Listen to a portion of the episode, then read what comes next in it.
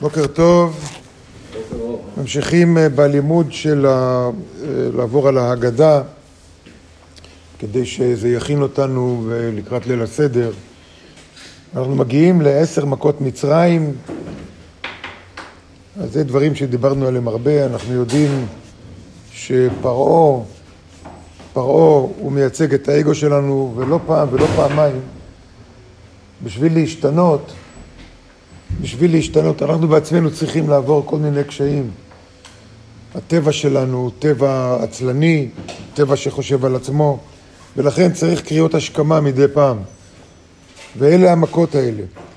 עכשיו, אנחנו לא רוצים לעבור קריאות השכמה חזקות מדי או, או חס ושלום קטלניות, ולכן אנחנו, הקריאה של העשר מכות תעזור לנו לקבל חיסון ככה שכל פעם שיהיה לי הזדמנות אז אה, אנחנו פשוט נקפוץ על המציאה ונעשה את השינוי שצריך לעשות. החיבור הראשון לעשר המכות הוא באמצעות התופעה, באמצעות הסימפטום, דם ואש ותמרות עשן, שזה כבר התוצאה של המכות, תוצאה של ה... כשרואים דם ורואים אש ורואים תמרות עשן, כבר איחרנו את המועד. אז לסגור את הקטע הזה. ואחרי זה רוצים להחליש את היריב בתוכנו, כמובן עם, ה, עם העשר מכות, שמים את האצבע הקטנה ביין, אה, על הצלחת. וכל העניין הוא, הוא אה, להשתמש ביין בתור אנטנה, להוציא מאיתנו את הצורך לעבור בעשר המכות האלה, ואחרי זה רוצים לחסל את השטן ב-DNA שלו, וזה הדצה החדש באחיו, הראשי תיבות של, של דם צפרדע קינים, הראשי תיבות זה ה-DNA, זה ה-DNA. וזה הנדסה גנטית כנגד כל מחלות מצרים, כמו שכתוב בתורה. כל המחלה אשר שמתי במצרים, לא אשים עליך. איזה מחלה הוא שם במצרים? מחלה של האגו. מחלה של האגו, ואת כל התוצאות של זה. וכתוצאה מזה שאנחנו נלחמים מול האגו שלנו, אנחנו יכולים להגיע לשלב הבא בחלק הזה של ההגדה, לשיר דיינו, וכל כל הכוח של דיינו, כל הכוח של זה, הוא להעריך, להעריך את מה שיש לנו. שאם אני מעריך את הנס שהיה לי, יבוא לי עוד נס. אם אני מעריך את, ה, את העזרה של הבורא שהיה לי, יבוא עוד עזרה. אני מעריך את הטוב שיש לי, יבוא לי עוד טוב. וחס ושלום, להפך של זה. אז זה כל הכוח של דיינו. ואחרי זה מגיעים לחלק חשוב מאוד בהגדה. הגדה, אמרנו להגיד, אמרנו למילים שלנו יש כוח, ולכן בפסח צריך לומר שלושה מילים.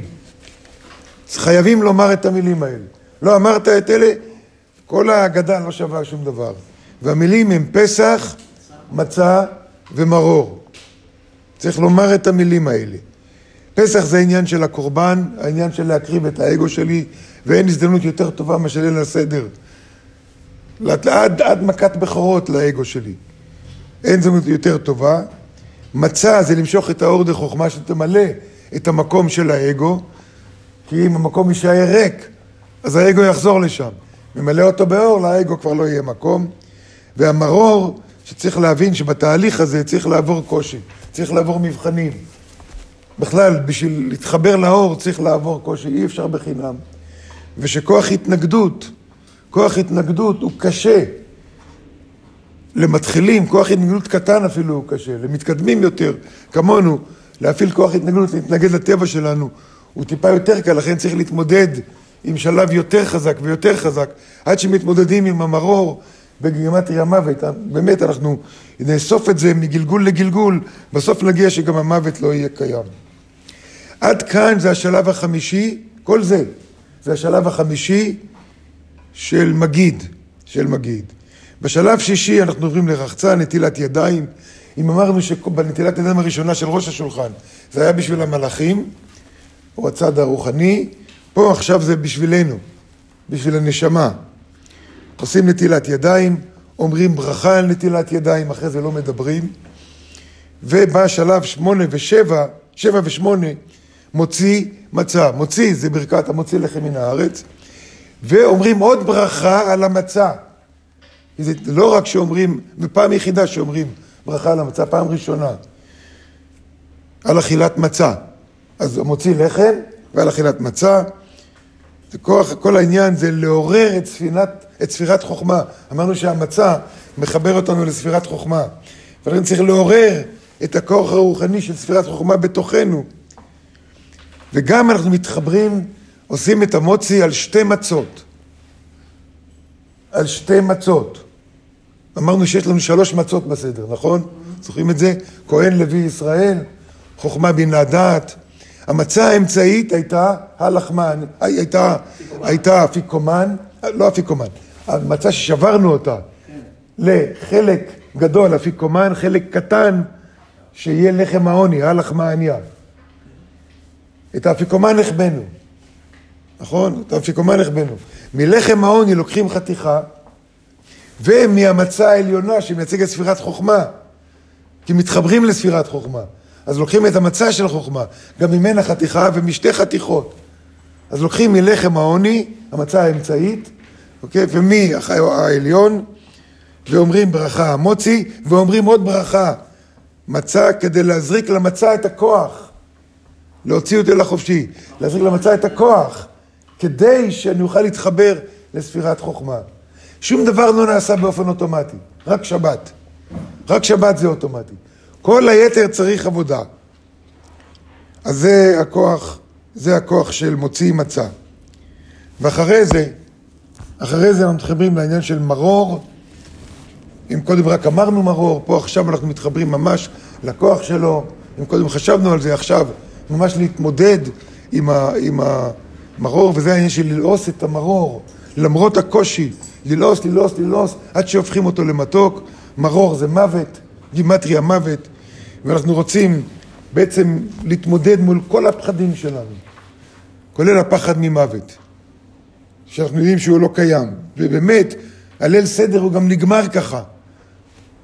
הדבר האחרון האחרון בליל סדר הוא... הורגים את מלאך המוות. הורגים את מלאך המוות. נכון? זה האחרון, ככה זה ייגמר. אבל פה זורים את הזרעים האלה. אז מתמודדים עם זה, מי שמפחד ממוות כבר מת. אפילו שהוא חי, הוא כבר מת, החיים שלו לא חיים. אני לא אומר שאנחנו צריכים לרצות מוות. אם צריך להיות פחד ממוות, הפחד היחידי ממוות הוא זה שאני אצא מהעולם ולא עשיתי מספיק מהתיקון שלי.